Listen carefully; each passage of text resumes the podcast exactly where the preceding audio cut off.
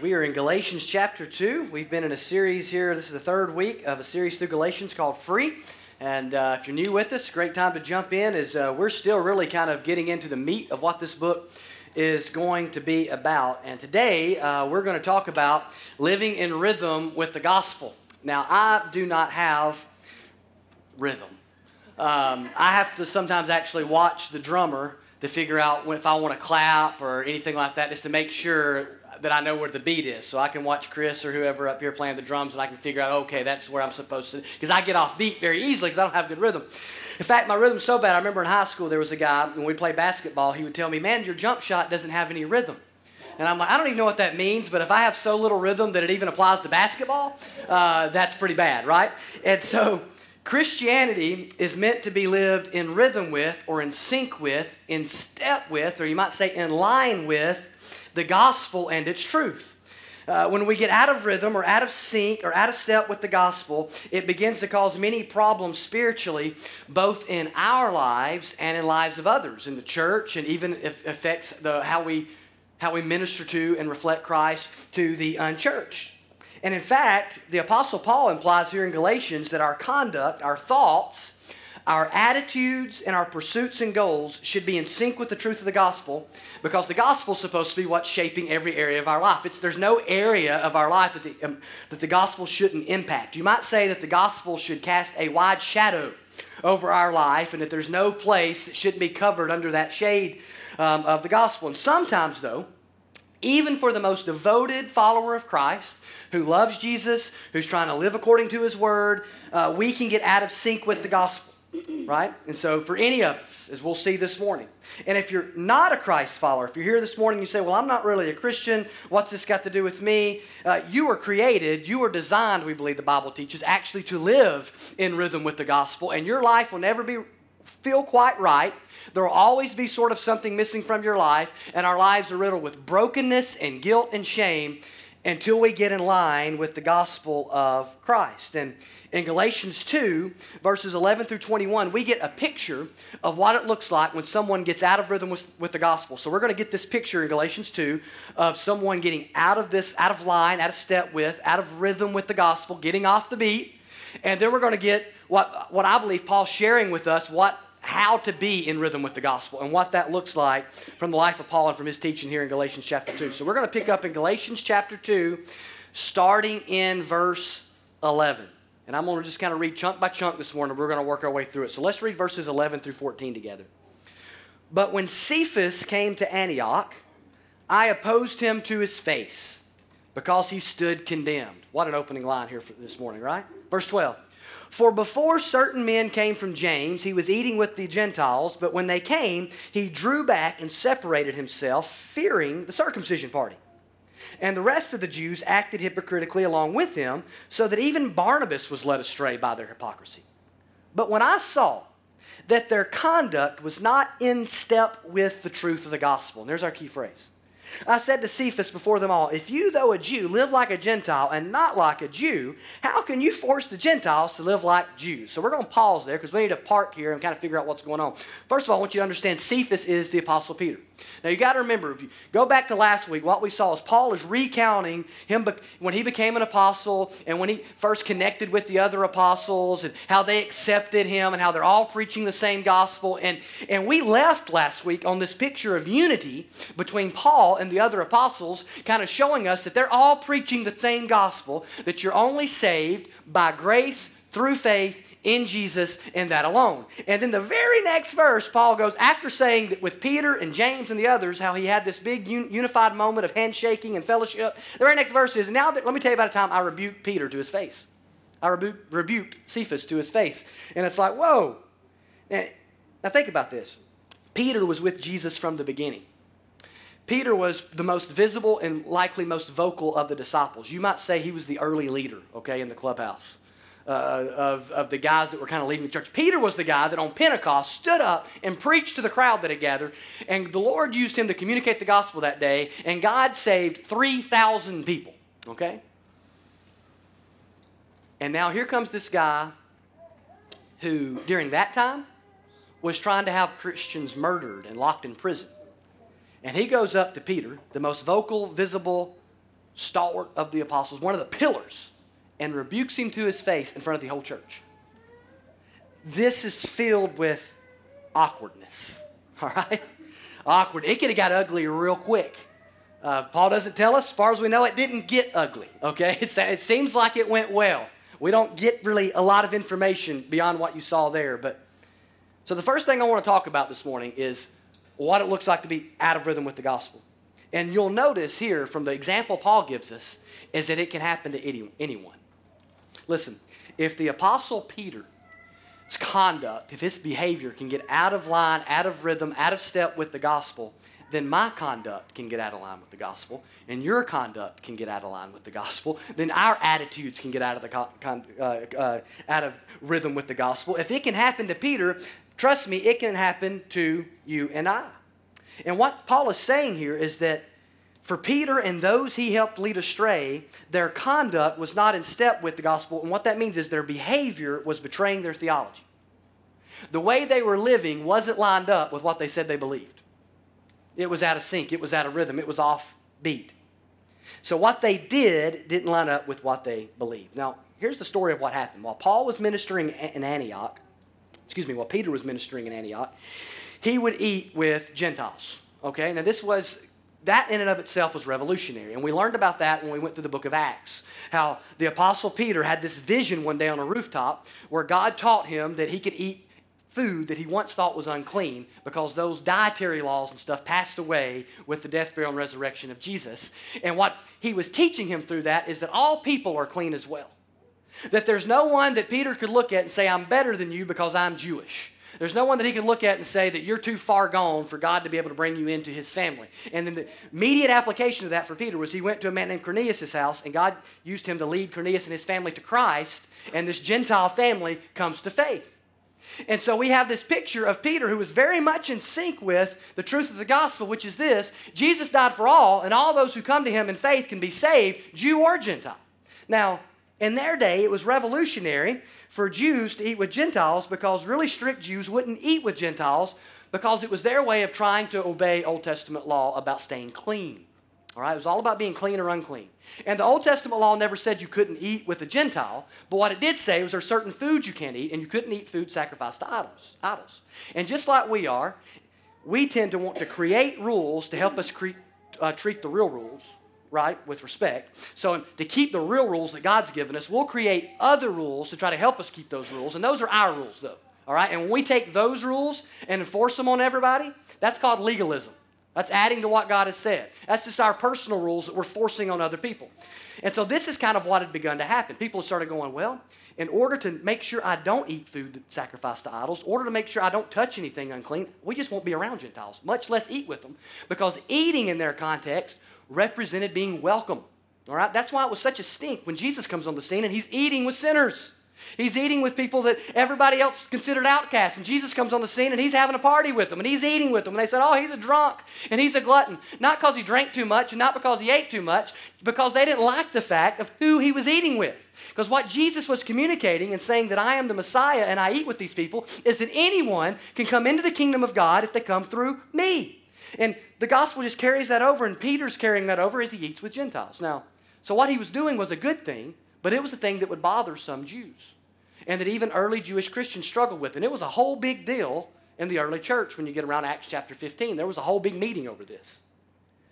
But then some people came, it says, from James, which means they came from Jerusalem. Now, commentators differ over whether these people were actually sent by James or they claimed to be from James. But either way, because of this pressure of this new group of Jews being there, Peter starts thinking, they might not like the fact that I eat with these Gentiles. And so he stops eating with them. Okay? It's rooted in sort of a nationalism, sort of a nationalistic racial pride. And it was really kind of communicating that we're better than you are. And so he starts pulling away. And some believe that it was actually because back in Jerusalem, there was some uh, kind of a, a fervency of nationalism that was overtaken with some really passionate Jewish folks who would give the church some trouble if they heard Jewish Christians now were going and beginning to eat with Gentiles. So there's all kinds of stuff at work here. And what happens is Peter gets afraid. That's what it says, out of fear. He gets afraid and he decides, well, I'll pull back and I'll just eat with the Jewish believers and I won't eat with the Gentiles believers. Well, the other Jewish Christians go, well, Peter's doing it, then it must, I mean, this, is a, this guy hung out with Jesus. He's the guy that preached the Pentecost sermon. This guy was one of Jesus' closest friends. He was one of the three that was the, cl- they go over with him. And even Barnabas, who walked in sync with Paul throughout most of his ministries, even he, he says, is led astray. And what's happening here is it's a, really a show of hypocrisy. Because they're acting like they are not willing to eat with Gentiles when in fact they, they are willing to do it just until these people came around. In fact, Peter knows that there's nothing wrong with this. He's just doing it to please these other people. But in doing so, he's offending the Gentiles. He, he, he's, he's really, with his conduct, preaching stuff that's not true about the gospel. Here, here's some ways their conduct was out of step with the gospel it was rooted in fear. It says it was rooted in fear. And there's no place for fear in the gospel. The gospel frees us from fear of man. Jesus said, Don't fear him who can kill your body, but fear him who can kill your body and cast your soul into hell. Those are strong words. Jesus' way of saying, Don't fear man, fear God. And the gospel frees us from the fear of man because the Bible says there's no condemnation for those who are in Christ Jesus. So if God is not condemning me, why do I care if a person does? So the gospel frees us from that. It was also a show of hypocrisy. It says they were being hypocrites. The Greek word means to wear a mask. It was used of, of actors in a play were playing a part. And he was being a hypocrite by portraying something to them that wasn't true. He was act, and here's how we tend to think of being a hypocrite like, you know, you coming into church acting like you're spiritual when you're really not. And that's one way. You're acting like you're godly when you're really not. That's one way of being a hypocrite. But he's also being a hypocrite. It's also being a hypocrite when you portray to people that don't believe that you're more like them than you really are. See, hypocrisy goes both ways. It's just wearing a mask. And so when we, when, to make unbelievers around us more comfortable, we begin to play down our faith, refuse to talk about our faith, begin to do things morally that we shouldn't do so that we don't look like too much of a, you know, Jesus crazy person. You know, we don't want to get too Jesus-y for them. Is that a word? That's a form of hypocrisy too, and that's kind of what happens here. And then it created division because it created division because it said, listen, Jews over here, Gentiles over here. We're all believers in Christ. Well, we're still going to we're going to put these distinctions in. And it was creating a division where the gospel unifies God's people into one body called the church. Jew or Gentile doesn't matter. And so it was dividing the body by race and by culture and rebuilding a wall that Jesus had torn down through the cross. And it was rooted, as we said, in nationalistic pride that a certain race or culture is better. And in doing so, what that's doing is adding to the gospel, because as commentators say, that's a form of legalism. Anytime you add something that you put some barrier between people and Jesus, it's a form of legalism. And here, the, the barrier is this racial, cultural, nationalistic barrier that they're putting up. And that's the big deal here. It's pointing to a Jesus plus theology, a Jesus plus gospel instead of a Jesus only gospel. This act made it look like Jesus and his sacrifice wasn't enough. It made it look like Gentiles also needed to become Jewish in order to be fully accepted by God because they weren't being fully accepted by Peter. Now, that wasn't what Peter really believed, but that's what it was selling to him. That's what it was promoting. And so it ended up betraying the truth of justification by faith alone because it made it look like works or keeping the law was needed to be justified before God. That Jesus and faith in Him was simply not enough. And so there's our problem that we're presented with at this point in Galatians. And that applies to you and me because if we live out of, we, we do live out of gospel rhythm, we do get out of step with the gospel when we allow our conduct or our attitude to betray the truths of the gospel and the truth of the gospel. See, our conduct and our attitudes preach. They preach. They proclaim something. And if they don't proclaim the same thing the gospel proclaims and the implications of that gospel, then there's a problem we're out of step, we're out of rhythm. And the gospel is the truth, right? It contains truth, absolute truth. It's the truth that we measure all that by. And so uh, I, I, I, go crazy trying to hang like pictures. We've got one particular wall in our place where it's just like a collage of pictures, right? And so that's like the thing now, right? It's like this whole wall and it's just full of pictures. And it just drives me nuts because you can't keep it all straight, especially with three kids in the house and two that are running around, hitting walls and bouncing. And so anytime you look at it, at any moment it can be jumbled because, and it just just like pictures do, and it just drives me nuts because the OCD in me just wants it all to be straight, right? Perfect. But I've noticed that when I go to hang a picture, I can think something looks straight. But if I take like a little level and I put that thing up there, now it'll tell me the truth over whether it's straight. Now it might look straight to my eye, but it'll tell me straight. Just like you take a plumb line, and it'll tell you whether the wall is really vertical or not. The gospel is the plumb line. It is the level. It tells us whether we're walking straight or not. If we're not walking in step in rhythm with it, the gospel's not what's crooked or out of rhythm. We are. We are. So we have to always be measuring our life by that. So we have to beware of living by fear, making decisions like other people are Lord instead of Jesus, De- deifying our trials and our circumstances, which is what we do when we treat them as ultimate and cower to them instead of bowing to Jesus. We have to beware of being hypocritical, not living in front of people that need Jesus like we know Jesus we have to beware of promoting division or any form of usism. Usism is when any group gets together and says, this group's more special, more godly, more whatever. We can do that with race. You can do that with age.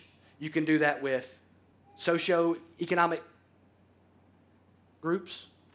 There's a, a, host of ways. You can do that with music. You can do that with style of church and style of preaching. There's a whole host of ways that you can do that.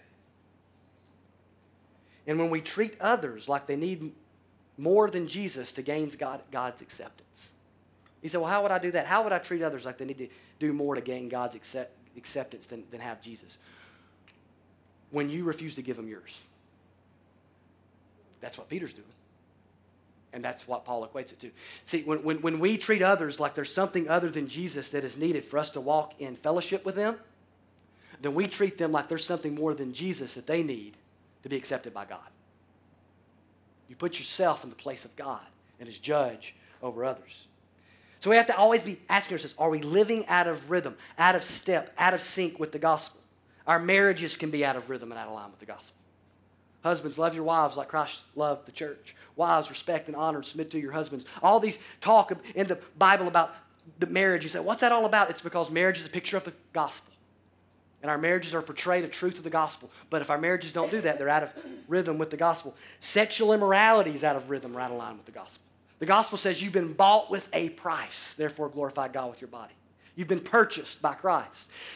And we do what we want to with our bodies and don't submit them to the lordship of Christ, we are out of rhythm, out of line with the truth of the gospel that says my body's not my own. Greed, living greedily instead of generously is out of rhythm with the gospel. Because the Bible tells us God so loved the world, He gave. That Jesus became poor so that He might come and save us. And when we're bound up with greed and living that way instead of generously, we're acting like the gospel's not molding and shaping our lives. So all these are ways that we can get out of rhythm, out of step, out of sync with the gospel. So what does Paul do in this situation? It says, I said to Cephas before them all, if you, though a Jew, live like a Gentile, and not like a Jew, how can you force the Gentiles to live like, a, like Jews? He confronts it head on. He does it publicly because this is a public major issue. The issue is not one where Peter has per- personally offended him. The issue is one where he is leading an entire church astray. And so, right there in front of everybody, as he sins in front of everybody, he says, No, no, no, no. What in the world are you doing playing the hypocrite? Let me help you remove the mask. But he really is doing it with, with a lot more grace than maybe we read when we read this. As he's as he begins to explain to Peter, we are justified through faith. Peter knew this. Peter knew this. And many believe that, as we're going to read here in just a moment, many believe that the rest of our passage this morning is actually the continuation of his speech to Peter. We don't really know where the speech to Peter ends and where the talk to the Galatians end. It very well could be, but it, many believe at least the next two verses we're about to read are, in fact, a continuation of his confrontation with Peter. And so our job is to constantly be confronting ourselves, just as Paul confronted Peter, and making sure we're in line with the gospel. Yes, we got brothers and sisters we have to confront from time to time too, but we have to first be willing to confront ourselves. As Tim Keller says, Christian living is a continual realignment process, one of bringing everything in line with the truth of the gospel. It is. The rest of our lives, as believers, we continually are looking at our life and saying, what is out of line with the gospel? Because something, just like your car, over time, it gets out of alignment. So look at verse 15. Paul's going to begin to bring him back into alignment or give him some words that will help with that. Verse 15 of chapter 2. We ourselves are Jews by birth and not Gentile sinners, yet we know that a person is not justified by works of the law, but through faith in Jesus Christ. So we also have believed in Christ Jesus, in order to be justified by faith in Christ and not by works of the law, because by works of the law no one will be justified. But if in our endeavor to be justified in Christ, we too were found to be sinners, is Christ then a servant of sin? Certainly not. For if I rebuild what I tore down, I prove myself to be a transgressor. For through the law I died to the law so that I might live to God. But if in our endeavor to be justified in Christ, we too were found to be sinners, is Christ then a servant of sin? Certainly not. For if I rebuild what I tore down, I prove myself to be a transgressor. For though the law, through the law I died to law so that I might live to God. Sorry, read that last part twice. So here's the deal. Paul begins to remind him of the truth of justification by faith alone.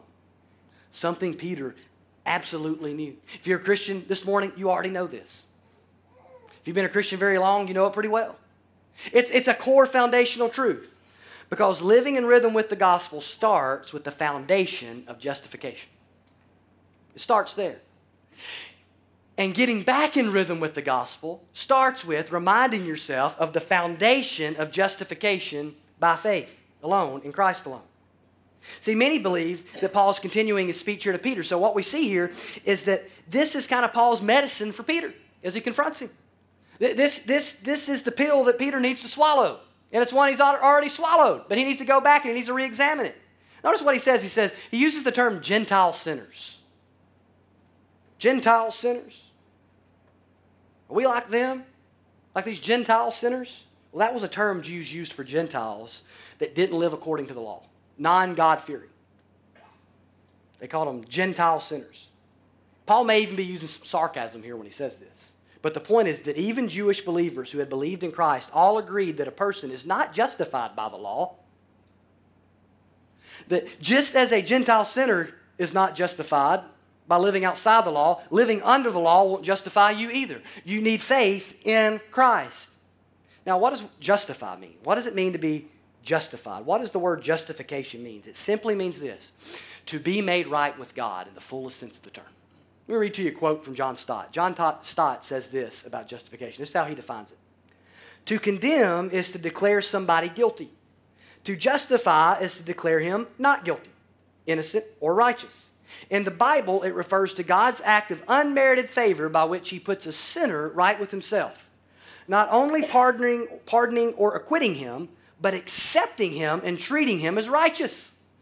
So it's not just God saying you're forgiven, it's also God saying you're accepted. It's not just the slate's wiped clean, it's being credited fully with the righteousness of Christ. So in the gospel, God looks at us and He doesn't, doesn't just say, You're forgiven because Jesus paid your debt. He does that, but He also says, I'm taking the full righteousness of Christ, the perfect life He lived, and I'm crowning you with it. I'm placing it on you. So when I look at you, I see a lot more of Jesus than I see of you. I see Christ and His righteousness. You are justified. You are right with me, just as my Son is right with me. You can't get any more right than that. It means positionally, you are perfectly in sync and in line with God. So practically, we're to live that out. Paul is reminding the Galatians and Peter that the only way anyone can be made right with God is through simple faith in Jesus and nothing else. See, when you start living like anything other than faith in Jesus, is why God accepts you. It is spiritual poison to your soul. It breeds pride, and it ultimately leads to spiritual burnout and failure. Because you got to keep all the little new ball, juggling balls up in the air there. You've got to add this one and this one and, and all these things that you've got to do in order to, to please God. You got to hope you don't drop them. It's exhausting, condemning. And we need to be reminded that nothing we can do can save us or make us acceptable to God. We have to constantly remind ourselves of that. My behavior, my achievements, my performance cannot move God to love me more or to love me less because God's love for me is not contingent on my behavior. See, we need to be reminded of that constantly. It has to be driven into our hearts because it's the very foundation of the Christian life. You can't live with security and confidence in your choices without a good foundation. And knowing that I'm justified before God by Jesus and not my works gives me that security and confidence that I need to go all in with God to abandon my old life and to pursue obedience to Christ with the right motives. Not a motive of, of trying to manipulate God to like me or love me, not a motive to try to earn favor with God, but a pure motive of just, man, I'm just so grateful. I love Jesus. He's changed me, and I just want to honor him and worship him and, and please him. It completely changes everything. When I was 10, my parents um, built, you know, their little their dream house, right? All the way up until that age, I have all these memories of, of my mom pulling out all these books, Better Homes and Garden, and all these books with that, that had the building and taking them, adapting them, and all this kind of stuff. And I thought, are we ever going to build this thing, you know? We'd drive around and look at houses. One kind of like, and we, how many weekends we spent in the car, me in the back of the car, just like, oh. And then when I was 10, they finally bought the land and they cleared it off. And I remember one day we look, went to look to see. They were building the house. I was going, we are going to go see it. And all I saw was just concrete everywhere, poured everywhere. Little wood framings and concrete. And I was like, what in the, where is the walls? Where is the roof? This doesn't look anything like a house. And she had to explain to me, well, they're laying the foundation. And as you know, you, your walls, your doors, your roof, your chimney, all those other components of the house aren't much good without a good foundation. And the same thing in the Christian life. The foundation is of supreme importance. And the foundation is Jesus and understanding that we're justified by grace through faith only in Him alone. This is why so fo- some folks are so miserable trying to live the Christian life. It sounds impossible, like a moralistic Olympics that they're not sure how to train for. Because they're just not sure what to do. It's because they're thinking their behavior, their obedience, their faithfulness can somehow gain the approval of God. But then they realize they don't measure up and they give up and they get exhausted and burned out. Nothing is more freeing than knowing God accepts you because Jesus squared your account with Him. And you can't unsquare it. That it's been made right with God through Jesus. In verses 17 and 18, Paul addresses an objection many have had. That's the portion I read twice to you. The accusation that Paul is addressing may have been something like this By eating with sinners, you're making yourself a sinner. Or, and not viewing the law like we do, Paul, as saving, you just give license to sin. You can't control how people are going to behave. It's lawlessness. And Paul says, oh, this is hogwash. Jesus is not a servant of sin. That's not what, what's going on here. I, am putting the law in its right place. In verse 18, Paul seems to be saying, if I go and rebuild my life on the law as my Savior, I just prove that I'm a sinner because I can't keep it. I can't measure up. I can't perfectly keep it. Only Jesus could do that. And in verse 19, he's saying, Through the law, I learned that I can't keep it, that I'm a sinner. He would go on later in the book to call the law a tutor or a guardian meant to lead us to Christ. And one of the purposes of the law is to show us that we don't measure up to it, that we don't meet the standard of holiness. Paul says, I died to it. In other words, I'd no longer view the law as a way to be justified before God. In fact, it was never supposed to be that way as he would explain. True Jews, faithful to God, would never have viewed the law as the way to be right with God. They knew it was by faith. All, all the way back to Abraham, we see that played out. But by Paul's time, it had been tainted and warped, and people are starting to think the law is the way we're to be justified. I, have died to the law. It's, it's not what I view as my Savior. I died to the law so I can live to God. When I trusted Christ as my righteousness, I became alive spiritually, and I have a new energy and a new life, a new motive to live for God. It empowers me and energizes me to pursue the things of God. And then he gives a personalized testimony of how he lives the Christian life. In fact, it seems to me that Paul is saying, Here is how I live in rhythm with the gospel. Here's how I live in step with the gospel. Verse 20 I have been crucified with Christ. It is no longer I who live, but Christ who lives in me. See all the personal pronouns?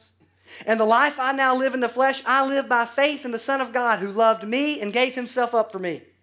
I do not nullify the grace of God, for if righteousness were through the law, then Christ died for no purpose. So we've got the foundation of justification, and now we've got the fuel of realization. Living in the awareness of, the constant awareness of, I'm crucified with Christ. Christ is in me. So now I live my life by faith in the Son of God. The reality is rooted in a new identity that comes with a new power that's lived out by faith. He says, first of all, he says, this identity of I with Christ. I'm crucified with Christ. He's speaking of a spiritual reality. He doesn't mean he literally died on the cross with Jesus. He means spiritually speaking, I'm a, by faith, I've identified with Christ in that way that just as surely as Jesus died on the cross, the old me died on the cross. And my old way of trying to justify myself before God is all that's gone, nailed to the cross. Old Paul's gone. Old self is dead. Just as surely as Jesus died for me, that part of me is old. It's gone. I'm no longer living that way, no longer trying to be justified that way. Though. He's saying the only way you can live daily for Jesus is to have died spiritually speaking with Christ. It's all about new identity. That my identity is so wrapped up with Christ that the cross has been transformational for me. And for us, that means that something that happened a couple thousand years ago daily transforms our life today because the old us has been crucified with Christ. This means, as surely as Christ was crucified, believer, the old you is dead. And that's good news. If you're aware of it. If you're aware of it and you live in the realization of that, this means you have a whole host of used tos in your life. You got some of those? A whole host of used tos. That's part of the deal here. You're, the old you died with Christ. And then he says, but it, it gets better.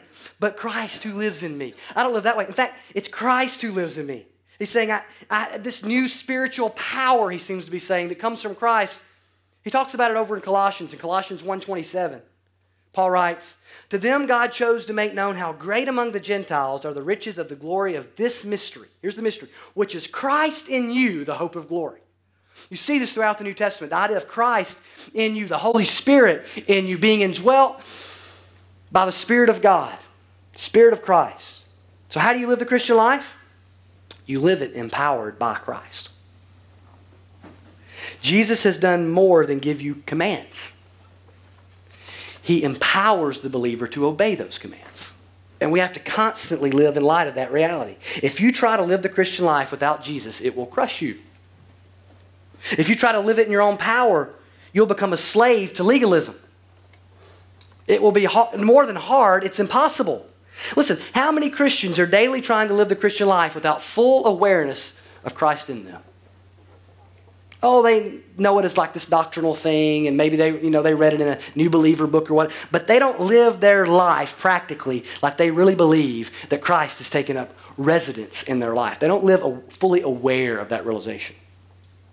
So we live by our word instead of his word. We live life on an island instead of in community with other believers.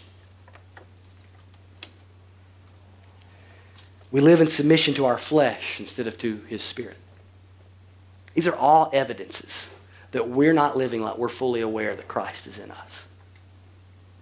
When our life is void of the evidences of his power, it's a foolproof sign that we're ignoring the reality of his presence.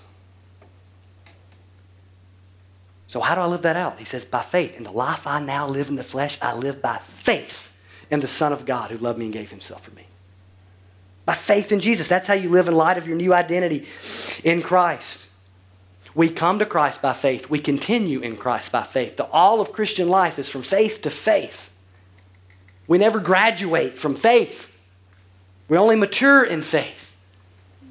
And living in the realization of your identity in Christ and His presence and power in your life is about living by faith, believing daily that the gospel is true and what it says and teaches is true.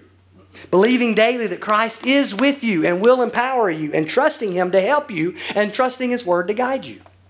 It's, just, it's a day by day process. Notice what He says. He says, Faith in the Son of God who loved me and gave Himself for me. Isn't it interesting that He, he highlights that? He didn't have to say that. He could just said by faith in the Son of God. But he said, who loved me and gave himself for me. Paul's living by faith is immediately connected with the love of Christ and his sacrifice. In other words, it's not cold and mechanical. And by the way, the cross was not some cold and mechanical thing. The Christian life is meant to be lived in daily awareness of Jesus' love for you. It's personal. Notice Paul, he loved me, he gave himself for me. He's no longer saying us. Uh, us is important, and most of the New Testament is written in terms of us. But sometimes you got to get alone. You got to you got to think about died for me. He loves me. You got to personalize it. That's what Paul's doing here. He wants us to personalize it. Christ loves you. He died for you. He gave himself for you, not for some nameless group of people for you. For you and with all your faults and failures and inconsistencies. For me, with all my faults and failures and inconsistencies. When I was an enemy of God, Christ loved me and died for me. When you were an enemy of God, Christ loved you and died for you. Paul wants that to seek in. He loved me. He gave himself for me. And notice, it's not some wimpy, just I love you, and him imagining of Jesus whispering in his ear, I love you, Paul. No, no, it's immediately tied to what? Proof. Who loved me and gave himself for me. To an objective proof. The Bible tells us what? Don't just love in word only, love in deed. In other words, don't just say, Oh, I love you, brother. Show your love by what you do. Jesus has shown his love for us by laying his life down on the cross. So Paul says, I'm not just thinking about the fact he loves me, I'm thinking about the fact that he loves me and that he laid down his life for me. It's a love that is written in blood. Amazing love, how can it be? That thou, my king, would die for me. Living in gospel rhythm living in step with the gospel requires that we be assured of God's love for us in Jesus. Assured of Jesus' love for us. Listen, if I'm not assured of God's love for me, then I'm always going to be trying to gain the assurance of that through my behavior, through what I do, through works righteousness, or I'm going to try to replace that void with the things of this world.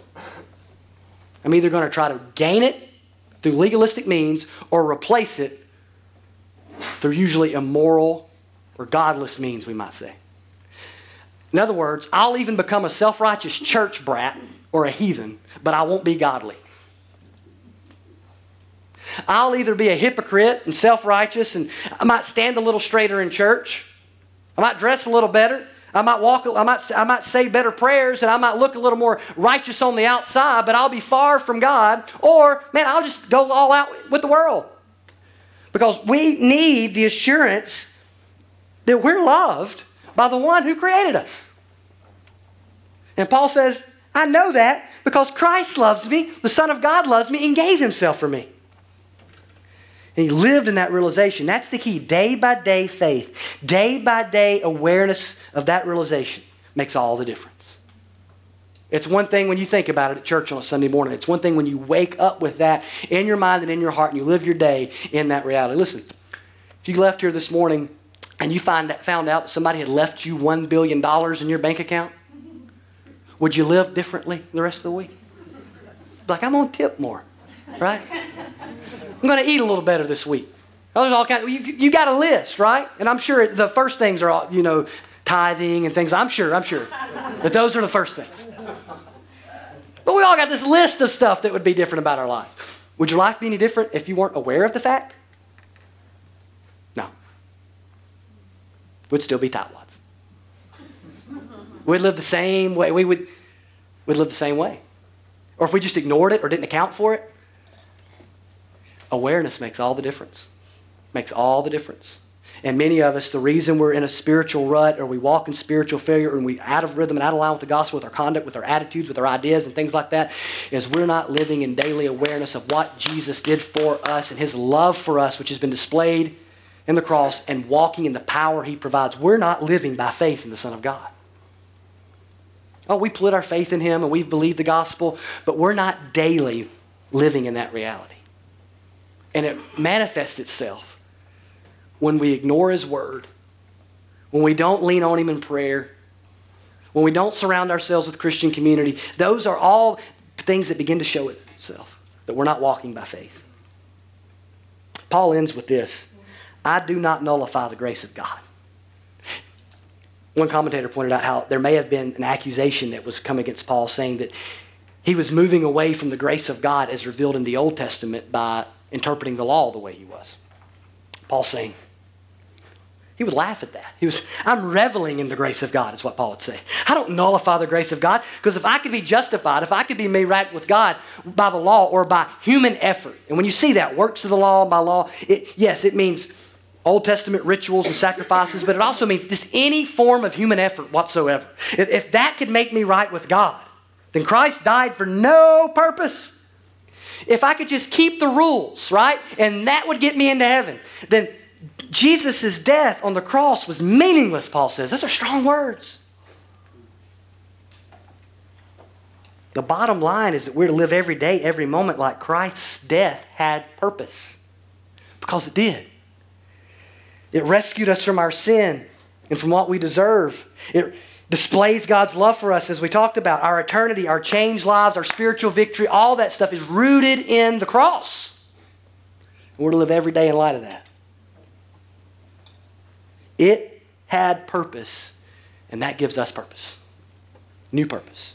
Let me ask you this morning Are you out of rhythm with the gospel? Out of line, out of step. You aren't the only one. All believers at some point or another will get out of sync. Even Peter, Apostle Peter. And at times, our thoughts and our ideas and our attitudes and our conduct is simply not in line with the gospel truth. So, what do I do? Repent and believe the gospel. Recalibrate your life according to the gospel. You say, Well, I did that a long time ago. I'm not saying get saved again. I'm saying get back in line with the gospel. And the only way to do that is to repent of your sin and once again say, I believe the gospel and I'm going to live in light of its implications. Jesus, help me. You're in me. Help me. Empower me. Recall the foundation of justification in your life that you are made right with God, not by your behavior or anything you can do or can add to, but only by Jesus and Him alone. And reload on the fuel of the realization of daily living in light of His presence and power in your life and your identity in Him by faith. Preach to yourself. This is the only time you're getting preached to during the week. You're missing six other good opportunities. Do it every day. Preach to yourself the gospel. You have died with Christ, believer. Believer, Christ now lives in you. Live by faith in the Son of God who loves you and gave himself for you. Let me ask you has your life ever been brought in line with the gospel? For some of us here this morning, that's the reason that Christianity might just seem so weird and void and hollow and just hard. It's because our lives have just never been brought in line with that truth. God's love for you in Christ Jesus has never captivated your heart and mind, and you've never, for the first time, genuinely repented. Turned, that means turned from your sin and embraced what Christ has done for you and his death on the cross on your behalf, paying the debt that you deserve to pay, and his resurrection from the dead. It's when we believe on Christ and put our faith and trust in him that we are freed to live the Christian life with joy and absolute freedom. Have you done that? If not, I hope you'll do it today. Let's pray.